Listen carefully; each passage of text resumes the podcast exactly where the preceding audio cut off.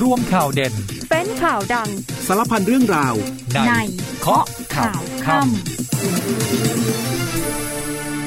สวัสดีครับคุณผู้ฟังต้อนรับทุกท่านเข้าสู่เคาะข่าวค่ำนะครับค่ำนี้อยู่กับผมวรวิศีแนตนะครับ เหมือนเดิมฮะเจอเจอกันแบบนี้เป็นประจำ19นาฬิกา30 นาทีนะครับ เรื่อยไปจนถึงเวลา 20นาฬิกาโดยประมาณ แล้วก็รับฟังผ่านทางสถานีวิทยุในเครือกองทบกพร้อมกันทั่วประเทศนะครับ อีกหนึ่งช่องทางแฟนเพจ Facebook เคาะข่าวค่ำก็เข้ามาพูดคุยทักทายกันได้นะครับคุณผู้ฟัง วันนี้มีหลากหลายประเด็นนะครับโดยเฉพาะเรื่องของคดีทุนจีนสีเทาครับพรรคเพื่อไทยก็ยืนยันว่าไม่มีความเกี่ยวพันกับตู้ห่าวนะครับแต่ว่าชี้แจงคือมีความ ที่แบบจะพยายามเชื่อมโยงเกี่ยวข้องกับเรื่องนี้ ให้เป็นประเด็นทางการเมืองนั่นเองนะครับส่วนเรื่องของการปราบปรามยาเสพติดครับผู้ฟังทางทหารกองกำลังผาเมืองเชียงใหม่เนี่ยก็ยิงปะทะคาราวานยาเสพติด ก่อนยึดยาบ้า 2 0 0แสนเม็ดนะฮะ แล้วก็มีข้อมูลเกี่ยวข้องกับเรื่องของการลักลอบนำเข้า เนื้อสัตว์นะครับ โดยทางปศุสัตว์เนี่ยตรวจยึดโรงงานทำเนื้อสัตว์ส่งร้านหมูกระทะครับที่ไม่ได้รับอนุญาต และที่สำคัญคือตะลึงเลยนะฮะพบว่าใช้ฟอร์มาลีนในการแช่เครื่องในสัตว์ด้วยนะครับคุณผู้ฟัง เดี๋ยวตอนนี้เราพักกันแป๊บหนึ่งแล้วกลับมาเคาะข่าว ทั้งหมดเหล่านี้รวมไปถึงอีกหลากหลายประเด็นนะครับ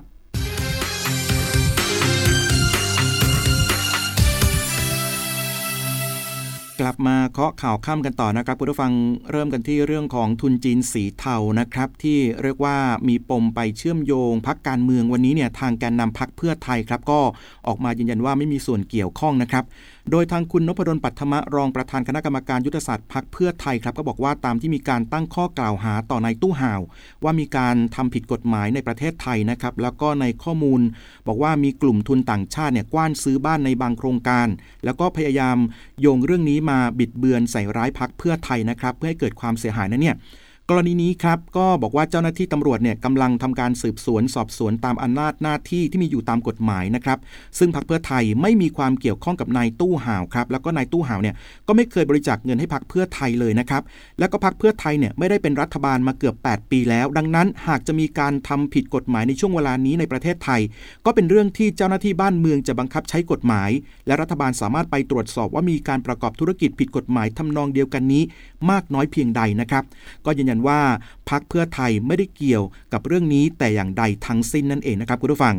ส่วนอีกหนึ่งกรณีครับที่มีการพยายามโยงว่าชาวต่างชาติกว้านซื้อบ้านในโครงการของบริษัท SE Asset เนี่ยแล้วก็พาดพิงถึงนางสาวแพทองทานชินวัตรนะครับผู้ถือหุ้นในบริษัทในบางสื่อนั่นเนี่ยครับคุณผู้ฟัง ก็เรียกว่าในส่วนของทางพักเพื่อไทยก็ยืนยันว่า นางสาวแพทองทานไม่ได้รู้จักกับนายตู้ห่าว และเป็นเพียงผู้ถือหุ้นไม่ได้เป็นกรรมการบริษัท ไม่ได้เกี่ยวข้องกับการขายบ้านให้บุคคลใดๆนะครับ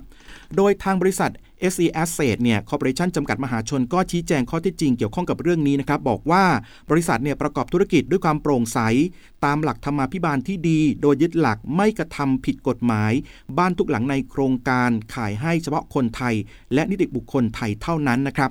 ซึ่งในการซื้อขายบ้านพร้อมที่ดินบริษัทกำหนด ให้ผู้ซื้อเนี่ยจะต้องชำระเงินผ่านธนาคารเท่านั้น และผู้ถือหุ้นบริษัทไม่มีหน้าที่เกี่ยวข้องใด ๆ กับการซื้อขายบ้านของบริษัท ในทุกกรณีจึงเรียนมาเพื่อความเข้าใจที่ถูกต้องนะคุณผู้ฟังนะครับนี่ก็คร่าวๆเกี่ยวข้องกับเรื่องของการบ้านการเมืองนะครับ มาที่เรื่องราวของทางผู้ว่าราชการกรุงเทพมหานครกันหน่อยครับนิดาโพเนี่ยเขามีการสำรวจนะครับว่า 6 เดือนที่ผ่านมา ส่วนใหญ่คนกรุงค่อนข้างพอใจในการทำงานของท่านผู้ว่านะครับเป็นผลสำรวจความคิดเห็นฮะของนิด้าโพเผยผลสำรวจประชาชนเรื่อง 6 เดือนผู้ว่าชัดชาตินะครับทำการสำรวจระหว่างวันที่ 25ถึง30 พฤศจิกายน รวมทั้งสิ้นเนี่ย1,500 หน่วยตัวอย่างครับ คือร้อยละ 42.60 นะฮะ บอกว่าค่อนข้างพอใจ เพราะเป็นคนขยันตั้งใจในการทำงาน เห็นการเปลี่ยนแปลงที่ดีขึ้นของกรุงเทพมหานคร และการแก้ปัญหาได้ตรงจุดรองลงมาครับร้อยละ 38.93 บอกว่าพอใจมาก เพราะว่ามีผลงานเด่นชัดมีความทุ่มเท ให้กับการทำงานและก็ลงพื้นที่รับฟังปัญหาของประชาชน และก็ร้อยละ 7.93 นะครับบอกว่าไม่พอใจเลย เพราะว่าไม่สามารถทำตามนโยบายที่พูดไว้ได้ครับ แล้วก็ยังไม่สามารถแก้ปัญหาเดิมๆ เช่น ปัญหาน้ำท่วมปัญหาการจราจรนะครับ ทีนี้เมื่อดูในส่วนของรายละเอียดครับในการสำรวจความคิดเห็นเนี่ยก็พบว่าเรื่องการเพิ่มพื้นที่สีเขียว หรือว่าสวนสาธารณะนะครับ การส่งเสริมการท่องเที่ยว การสนับสนุนกีฬา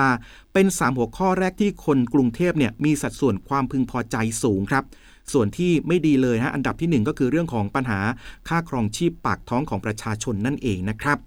มาที่อีกหนึ่งเรื่องครับเรื่องราวที่เกี่ยวข้องกับการจับกลุ่มยาเสพติดกันหน่อยฮะไปที่ภาคเหนือนะครับทหารกองกำลังผาเมืองเชียงใหม่เนี่ยก็ยิงปะทะคาราวานยาเสพติดก่อนยึดยาบ้า 2 0 0แสนเม็ดนะครับผู้ฟัง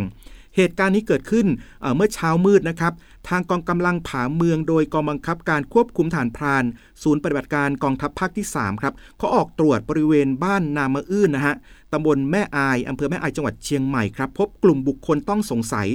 3-5 คนเดินแถวแบกกระสอบสะพายเป้ ก็เข้ามาในพื้นที่ของชายแดนในประเทศไทยนะครับลัดเลาะมาตามป่าเขา เจ้าหน้าที่ก็แสดงตัวขอตรวจคนนะครับ แต่ว่าบุคคลดังกล่าวเนี่ยกลับใช้ปืนไม่ทราบชนิดครับยิงใส่ทหาร เจ้าหน้าที่ก็เลยปิดฉากเเปิดฉากนะฮะในการยิงตอบโต้กัน แล้วก็เกิดการปะทะสนั่นป่าเลยครับคุณผู้ฟัง นานประมาณ 5 นาทีนะครับหลังจากเสียงปืนสงบลงครับผู้ต้องสงสัยก็หลบหนีข้ามไปยังประเทศเพื่อนบ้านนะครับ เจ้าหน้าที่ก็เคลียร์พื้นที่ ตรวจสอบอกระเป๋าเป้นะคุณผู้ฟัง 2 กระสอบภายในบรรจุยาบ้า 2 0 0แสนเม็ดนะครับก็เก็บไว้เป็นหลักฐานแล้วก็ส่งพนักงานสอบสวนสพแม่อายเชียงใหม่ดำเนินการตามขั้นตอนกฎหมายต่อไปนะครับซึ่งเจ้าหน้าที่เนี่ยก็จะเข้มงวดในการตรวจตาพื้นที่ตามแนวชายแดน อย่างต่อเนื่องป้องกันคาราวานยาเสพติดในการลักลอบขนยาเสพติดเข้าในประเทศไทยต่อไปนะฮะคุณผู้ฟัง มาที่ในส่วนของทางกองทัพบบกกันบ้างนะครับ ก็น้อมรำลึกในของในหลวงรัชกาลที่9นะครับเนื่องในวันชาติแล้วก็วันพ่อแห่งชาตินะครับ ก็เดินหน้าพัฒนากำลังพล ส่วนปีใหม่ก็เน้นบูรณาการในการดูแลประชาชนครับโดยพลตรีหญิงสิริจันทร์งาทองรองโฆษกกองทัพบบกนะครับ สรุปผลการประชุมหน่วยขึ้นตรง กองทัพบบกประจำเดือนธันวาคมว่า ในวันที่ 5 ธันวาคม 2565 เป็นวันคล้ายวันพระบรมราชสมภพ พระบาทสมเด็จพระบรมชนากาธิเบศร มหาภูมิพลอดุลยเดชมหาราช บรมนาถบพิตร วันชาติ วันพ่อแห่งชาติพลเอกนรงพันธ์จิตแก้วแท้ครับผู้บัญชาการฐานบกก็ได้เชิญชวนกำลังพลและก็ครอบครัว รวมพลังร่วมกันในกิจกรรม จิตอาสาบำเพ็ญประโยชน์ ถวายเป็นพระราชกุศล น้อมรำลึกในพระมหากรุณาธิคุณ สำหรับหน่วยทหารที่มีการจัดกิจกรรมนะครับ อย่างเช่นนิทรรศการเผยแพร่ พระราชประวัติ พระราชกรณียกิจ ให้พิจารณานำชุดสื่อความรู้จากนิทรรศการส่งมอบต่อให้กับโรงเรียน แหล่งเรียนรู้ชุมชนในพื้นที่ต่างๆ เพื่อการศึกษาเรียนรู้ น้อมนำให้เกิดประโยชน์ต่อตนเองและส่วนรวมต่อไปนะครับ ทีนี้ในส่วนของการจัดงานปีใหม่นะครับปี 2566 เนี่ยที่จะถึงนี้นะครับทางท่านผู้บัญชาการฐานบกก็ได้มอบให้กับหน่วยทหารทั่วประเทศเลย บูรณาการร่วมกับภาคส่วนต่างๆ ในการอำนวยความสะดวกให้ประชาชน มีการจัดตั้งจุดพักรถในพื้นที่ต่างๆนะครับแล้วก็เชิญชวนท่องเที่ยวในค่ายทหาร พร้อมเชิญชวนประชาชน ร่วมส่งความสุขในเทศกาลปีใหม่ ให้กับเจ้าหน้าที่ที่ปฏิบัติงานในกองกำลังป้องกันชายแดน กองทัพบบกแล้วก็จังหวัดชายแดนภาคใต้ครับเพื่อเป็นขวัญกำลังใจในความเสียสละดูแล และก็อำนวยความสะดวกให้กับประชาชน ในช่วงของเทศกาลแห่งความสุขนี้นะครับคุณผู้ฟังเดี๋ยวช่วงนี้พักกันแป๊บหนึ่งครับแล้วกลับมาช่วงหน้านะครับมีเรื่องราวของโควิด -19 กันด้วยนะครับเรียกว่าตอนนี้เนี่ยยังพบการติดเชื้ออย่างต่อเนื่องเพราะฉะนั้นต้องระวังดูแลสุขภาพกันให้ดีนะครับ ตอนนี้พักกันแป๊บหนึ่งครับ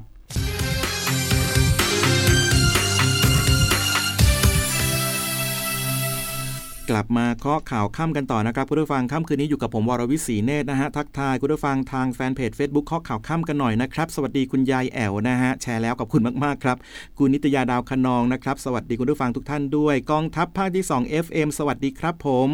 คุณสุวรรณีนะครับ สวัสดีจ้าแล้วก็มีคุณธนาวดีนะครับ ก็รับชมรับฟังกันอยู่ด้วยนะครับ อย่าลืมเข้ามาพูดคุยทักทายกันได้ที่แฟนเพจของเรานะฮะพิมพ์คำว่าเคาะข่าวค่ำเป็นภาษาไทยอย่าลืมกดไลค์กดแชร์ให้ด้วยนะครับ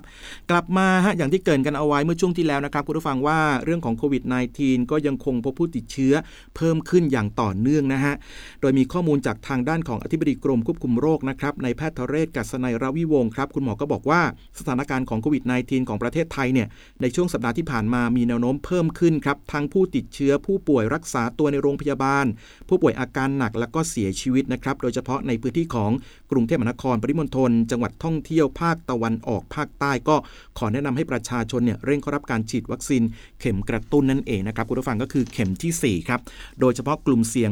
608 เนื้อเพื่ออะไร เพื่อลดความรุนแรงครับแล้วก็อัตราการเสียชีวิตนั่นเองนะครับ คุณหมอก็แจ้งเตือนมาแบบนี้ฮะคุณผู้ฟังนะก็เข้าไปรับบริการได้ที่หน่วยบริการต่างๆ ที่ใกล้บ้านท่านนะฮะไม่ว่าจะเป็นการนัดล่วงหน้าหรือว่าจะ walk in เข้าไปได้เลยนะครับก็มีวัคซีนเตรียมพร้อมเอาไว้ให้แล้วนะครับทางด้านของศาสตราจารย์ในแพทย์ยงผู้วรวันครับคุณผู้ฟังคุณหมอก็มีข้อมูลที่น่าสนใจนะครับ เกี่ยวข้องกับเรื่องของการระบาดของโควิด -19 คุณหมอก็บอกว่า ระลอกนี้เนี่ยการระบาดก็เริ่มตั้งแต่กลางพฤศจิกายนเป็นต้นมานะครับ แล้วก็จะสูงขึ้นสูงสุดเนี่ยคือหลังปีใหม่นะหรือว่าเดือนมกราคมนะคุณผู้ฟังนี่ธันวาใช่ไหมอ่าเดี๋ยวก็จะยังคงสูงขึ้นนะฮะถึงเดือนมกราคมนะครับแล้วก็จะเริ่มลดลงครับตั้งแต่กลางเดือนกุมภาพันธ์เป็นต้นไปครับคุณผู้ฟังแต่ว่าอย่าเพิ่งดีใจนะ หลังจากนั้นเนี่ยมันก็จะมีการระบาดระลอกใหม่ขึ้นมาอีกนะครับคือในช่วงของฤดูฝนนั่นเอง ระหว่างเดือนมิถุนายนถึงกันยายนนะครับ ก็คุณหมอบอกเป็นไปตามฤดูกาลของโรคทางเดินหายใจครับ จึงมีความจำเป็นต้องกระตุ้นภูมิคุ้มกันนะหรือว่าภูมิต้านทานให้สูงขึ้น เพราะฉะนั้นก็เข้ารับการฉีดวัคซีนโควิด -19 กันได้นะครับคุณผู้ฟัง พูดถึงเรื่องของวัคซีนโควิด -19 นะครับก็เกี่ยวข้องกับเรื่องของวัคซีนพาสปอร์ตกันหน่อยละกันนะครับ โดยทางแอปหมอพร้อมครับเขาบอกว่าตอนนี้ Android อยู่ระหว่างการอัปเดตนะครับขอให้ผู้ใช้เนี่ยทำ e วัคซีนพาสปอร์ตผ่านไลน์หมอพร้อมแทนนะครับ โดยทางนางสาวรัชดาธนาดิเรกครับ รองโฆษกประจำสำนักนายกรัฐมนตรีก็เตือนพี่น้องคนไทยนะ เวลาจะเดินทางออกนอกประเทศเนี่ยก็ศึกษาข้อกำหนดการเดินทาง เข้าออกของแต่ละประเทศให้ดีก่อนละกันนะครับ ว่าเขามีการขอข้อมูลในการตรวจสอบนะครับว่าได้รับวัคซีนโควิด -19 กันหรือยังครับคุณผู้ฟังหรือว่าวัคซีนพาสปอร์ตนะครับก็บอกว่าขณะนี้เนี่ยทางกรมควบคุมโรคครับ แจ้งว่าแอปหมอพร้อมมีการอัปเดตระบบใหม่ ทำให้ผู้ที่ใช้โทรศัพท์มือถือระบบ Android นะครับไม่สามารถขอ e วัคซีนพาสปอร์ตได้ครับ รัฐบาลจึงแนะนำให้ใช้นะครับผ่านไลน์หมอพร้อม ก็เข้าไปที่แอปพลิเคชันไลน์หมอพร้อมครับแล้วก็เลือกบัญชีผู้ใช้แล้วก็บริการอื่นๆนะครับ จากนั้นก็เลือกที่ International Certificate ครับแล้วก็กรอกข้อมูลการขอ e วัคซีนพาสปอร์ตตามขั้นตอนเป็นปกติต่อไปนั่นเองนะครับคุณผู้ฟังก็เป็นช่องทางนี้ใช้ไปก่อนแล้วกันนะครับ ทางไลน์ของหมอพร้อมนะครับ มาที่อีกหนึ่งเรื่องราวครับเรื่องราวเกี่ยวกับประเด็นของกัญชากันหน่อยละกันฮะคุณผู้ฟังนะครับโดยเฉพาะช่อดอกกัญชา ทางสาธารณสุขเนี่ยออกมาเตือนแพลตฟอร์ม ค้าออนไลน์ห้ามเปิด ให้ขายช่อดอกกัญชานะครับ โดยนางสาวไตรศุลีไตรสรณกุลครับรองโฆษกประจำสำนักนายกรัฐมนตรีก็บอกว่ากรมการแพทย์แผนไทยและก็การแพทย์ทางเลือก ได้มีการติดตามการขายช่อดอกกัญชาผ่านแพลตฟอร์มออนไลน์อย่างใกล้ชิดนะครับ เนื่องจากตามประกาศของทางกระทรวงสาธารณสุขเนี่ยเรื่องสมุนไพรควบคุมกัญชา พศ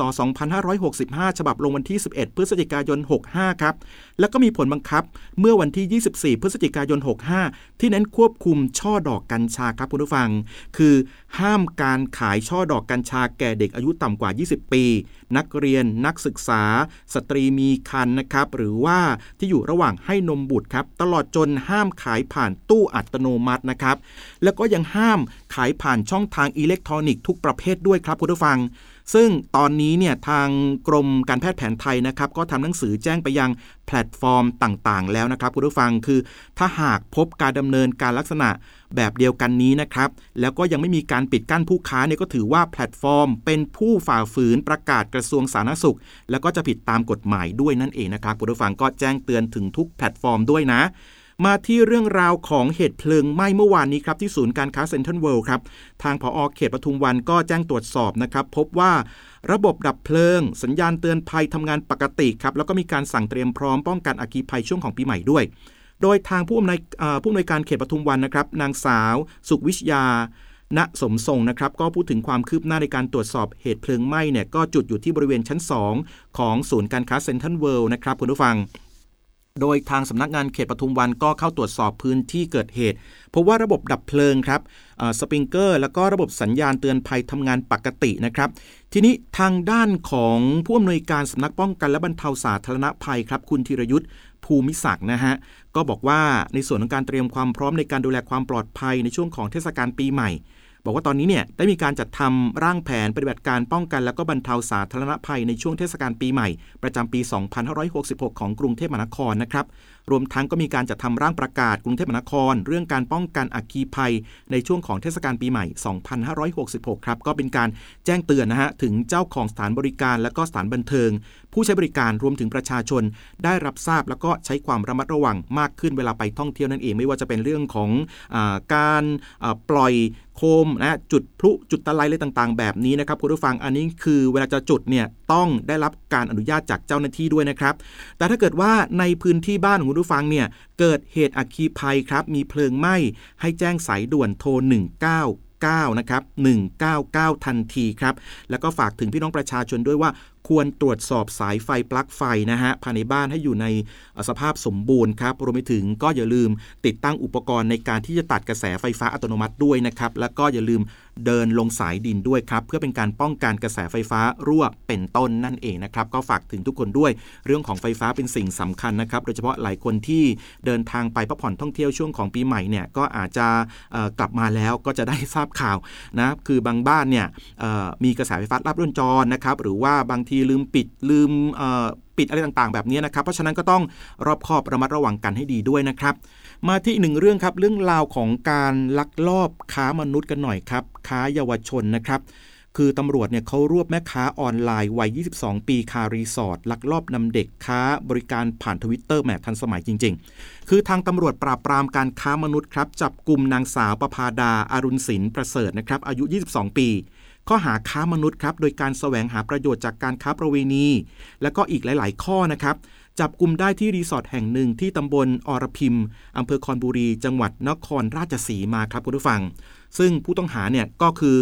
มีการโพสต์นะครับว่ามีเด็กอายุต่ำกว่า 18 ปีมาขายบริการ โพสต์ในทวิตเตอร์ตำรวจก็เลยมีการวางแผนติดต่อขอซื้อบริการเด็กจำนวน 2 คนนะครับ เป็นจำนวนคนละ 1,500 บาท ทีนี้เมื่อถึงเวลานัดหมายครับนางสาวประพาดาก็เดินทางมาพร้อมกับเด็ก 2 คนนะครับ มีอายุ 16 กับ 18 ปี เจ้าหน้าที่ก็เลยแสดงตัวจับกลุ่มนะครับ ซึ่งจากการสอบสวนเนี่ยนางสาวประพาดาก็ให้การรับสารภาพนะบอกว่าเป็นผู้สร้างบัญชีทวิตเตอร์เพื่อใช้ในการสำหรับค้าประเวณีเด็กอายุต่ำกว่า 18 ปีนะครับ ก็มีอยู่ในสังกัดตอนนี้ประมาณ 6 คนครับคุณผู้ฟังตำรวจก็เลยจับกลุ่มแล้วก็นำตัวไปดำเนินคดีตามกฎหมายนะครับ มาที่อีกหนึ่งเรื่องครับเป็นเรื่องราวที่ไม่อยากให้เกิดขึ้นเลยนะฮะ แล้วผมก็เชื่อว่าหลายคนก็เคยเจอเหตุการณ์แบบนี้ด้วยเหมือนกันนะครับสำหรับการที่เราเห็นคนขับขี่มอเตอร์ไซค์แล้วเขาก็ลืมลืมเอาขาตั้งมอเตอร์ไซค์ขึ้นครับคุณผู้ฟังนะฮะ อันนี้สำคัญมากๆนะครับเพราะว่าเหตุการณ์นี้เกิดขึ้น โอ้โห เรียกว่าที่เมืองตราดนะฮะ คือลืมเอาขาตั้งมอเตอร์ไซค์ขึ้น แล้วพอไปถึงทางโค้งที่จะแซงครับเกิดรถเนี่ยสะบัดคุมรถไม่ได้ ก็มีการประสานงากับรถกระบะนะครับ ก็เสียชีวิตคาที่เลยครับ ซึ่งเหตุการณ์นี้เกิดขึ้นเมื่อกลางดึกที่ผ่านมา ที่สพเมืองตราดนะครับตำรวจก็ได้รับแจ้งว่ามีอุบัติเหตุรถยนต์และก็จักรยานยนต์เนี่ยชนกันมีผู้บาดเจ็บสาหัสหนึ่งราย บริเวณใกล้เคียงสะพานแหลมข้อนะครับถนนไร่ป่า ด่านชุมพลตำบลเนินทรายอำเภอเมืองจังหวัดตราดนั่นเองนะครับคุณผู้ฟังตำรวจก็ไปที่เกิดเหตุครับ ก็เรียกว่าเป็นที่มืดนะฮะ แล้วก็เป็นทางโค้งด้วย พบรถจักรยานยนต์ Honda Wave ครับ สภาพเสียหายนะครับ แล้วก็ใกล้กันเนี่ยพบผู้บาดเจ็บก็คือนายยศพรครับ อายุ 20 ปี เป็นชาวจังหวัดตราดนะครับ นอนหมดสติทางอาสากู้ภัยก็เร่งนำส่งโรงพยาบาลนะครับที่จังหวัดตราดนี่แหละ ก่อนที่จะเสียชีวิตในเวลาต่อมาเนื่องจากว่ามีเลือดออกในปอดจำนวนมาก แล้วก็ทรวงอกนะครับได้รับกระทบกระเทือนอย่างรุนแรง ส่วนคู่กรณีครับเป็นรถกระบะโตโยต้าหมายเลขทะเบียนบง140 ตราดคนขับชื่อนายเชิดชัยนะครับมาลามาดอายุ 55 ปี ก็ยืนรอให้การกับเจ้าหน้าที่ตำรวจอยู่นะครับคุณผู้ฟัง ซึ่งจากการสอบสวนนายเชิดชัยเนี่ยก็บอกว่าตนเองเนี่ยขับรถมาตามปกติครับ จากบ้านไร่นะครับบ้านไร่ป่ามุ่งหน้าไปสามแยกไร่ป่า เมื่อมาถึงทางโค้งปรากฏว่ารถจักรยานยนต์คู่กรณีขี่มาด้วยความเร็วแล้วก็แซง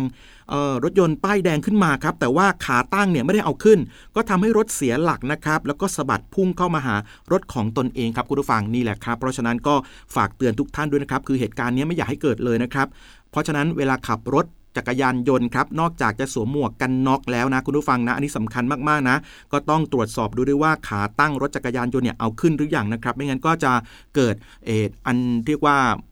สูญเสียแบบนี้ครับคุณผู้ฟังนะก็แจ้งเตือนทุกท่านไว้ด้วยนะครับ มาที่อีกหนึ่งเรื่องครับ เรื่องราวที่เกี่ยวข้องกับเรื่องของ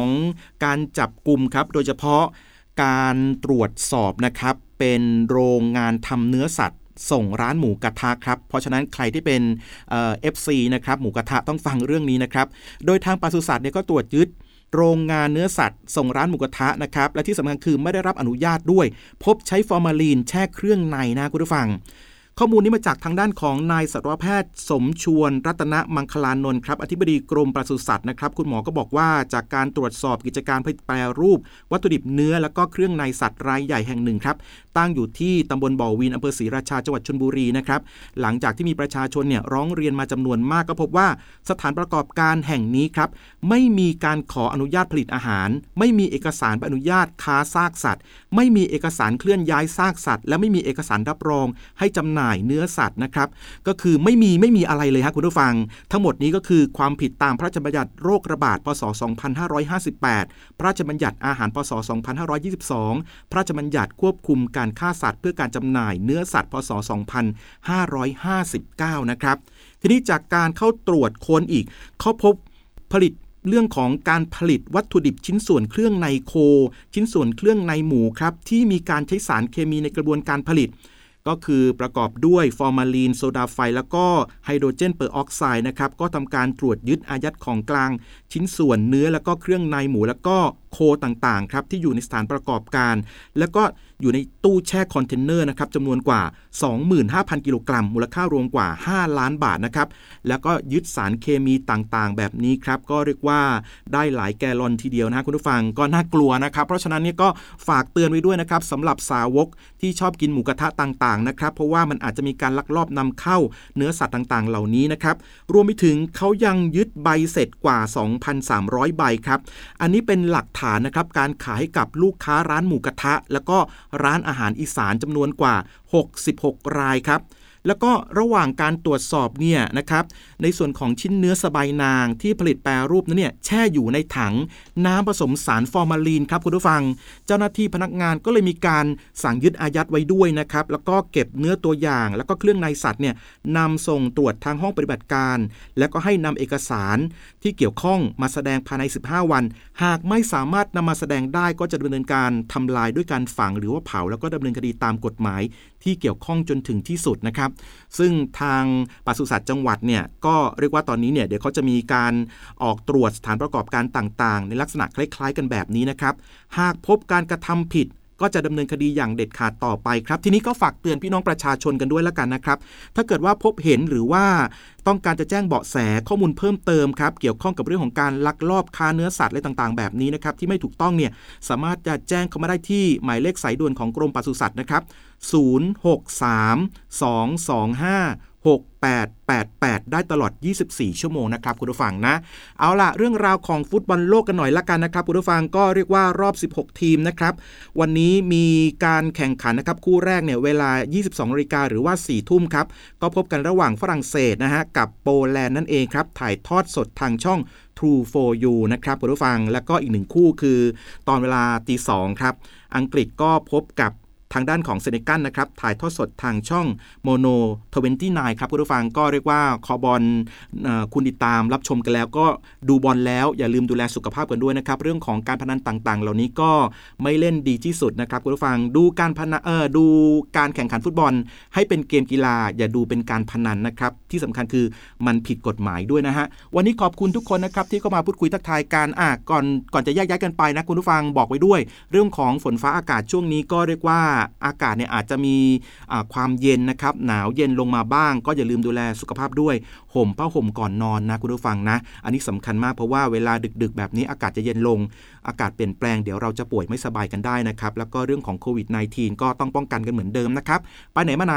สวมแมสนะครับ แล้วก็ล้างมือบ่อยๆครับ รักษาระยะห่างอันนี้ช่วยได้ แล้วก็อย่าลืมชวนกันเข้ารับการฉีดวัคซีนโควิด -19 นะครับ วันนี้ขอบคุณทุกคนนะครับ ไม่ว่าจะฟังทางสถานีวิทยุในเครือกองทบกนะครับ ทางแอปพลิเคชันด้วยนะครับเคาะข่าวค่ำของเรานะครับแฟนเพจนี้ก็เข้ามาพูดคุยทักทายกันได้ กดไลค์กดแชร์กันด้วยนะฮะคุณผู้ฟัง ขอบคุณทุกคนนะครับ วันนี้เวลาหมดแล้วนะครับ กลับมาจะเจอกันใหม่เวลาเดิม 19นาฬิกา30 นาทีนะครับ วันนี้ผมวรวิศินเนและทีมงานเคาะข่าวค่ำลากันไปก่อน สวัสดีครับ ย่อโลกข่าวทั้งวันให้คุณรู้ข่าวไม่ตกประเด็น ช่วงเคาะข่าวค่ำกับพิธีกรคนข่าว พบกันทุกวันจันทร์ถึงวันอาทิตย์ไม่ควรพลาด เพราะคุณจะไม่ตกข่าวที่คิดแล้วเคาะ ทุกวันส่งตรงถึงคุณ ตั้งแต่เวลา 19นาฬิกา30 นาทีถึง 20นาฬิกาโดยประมาณ ทางสถานีวิทยุในเครือกองทัพบบก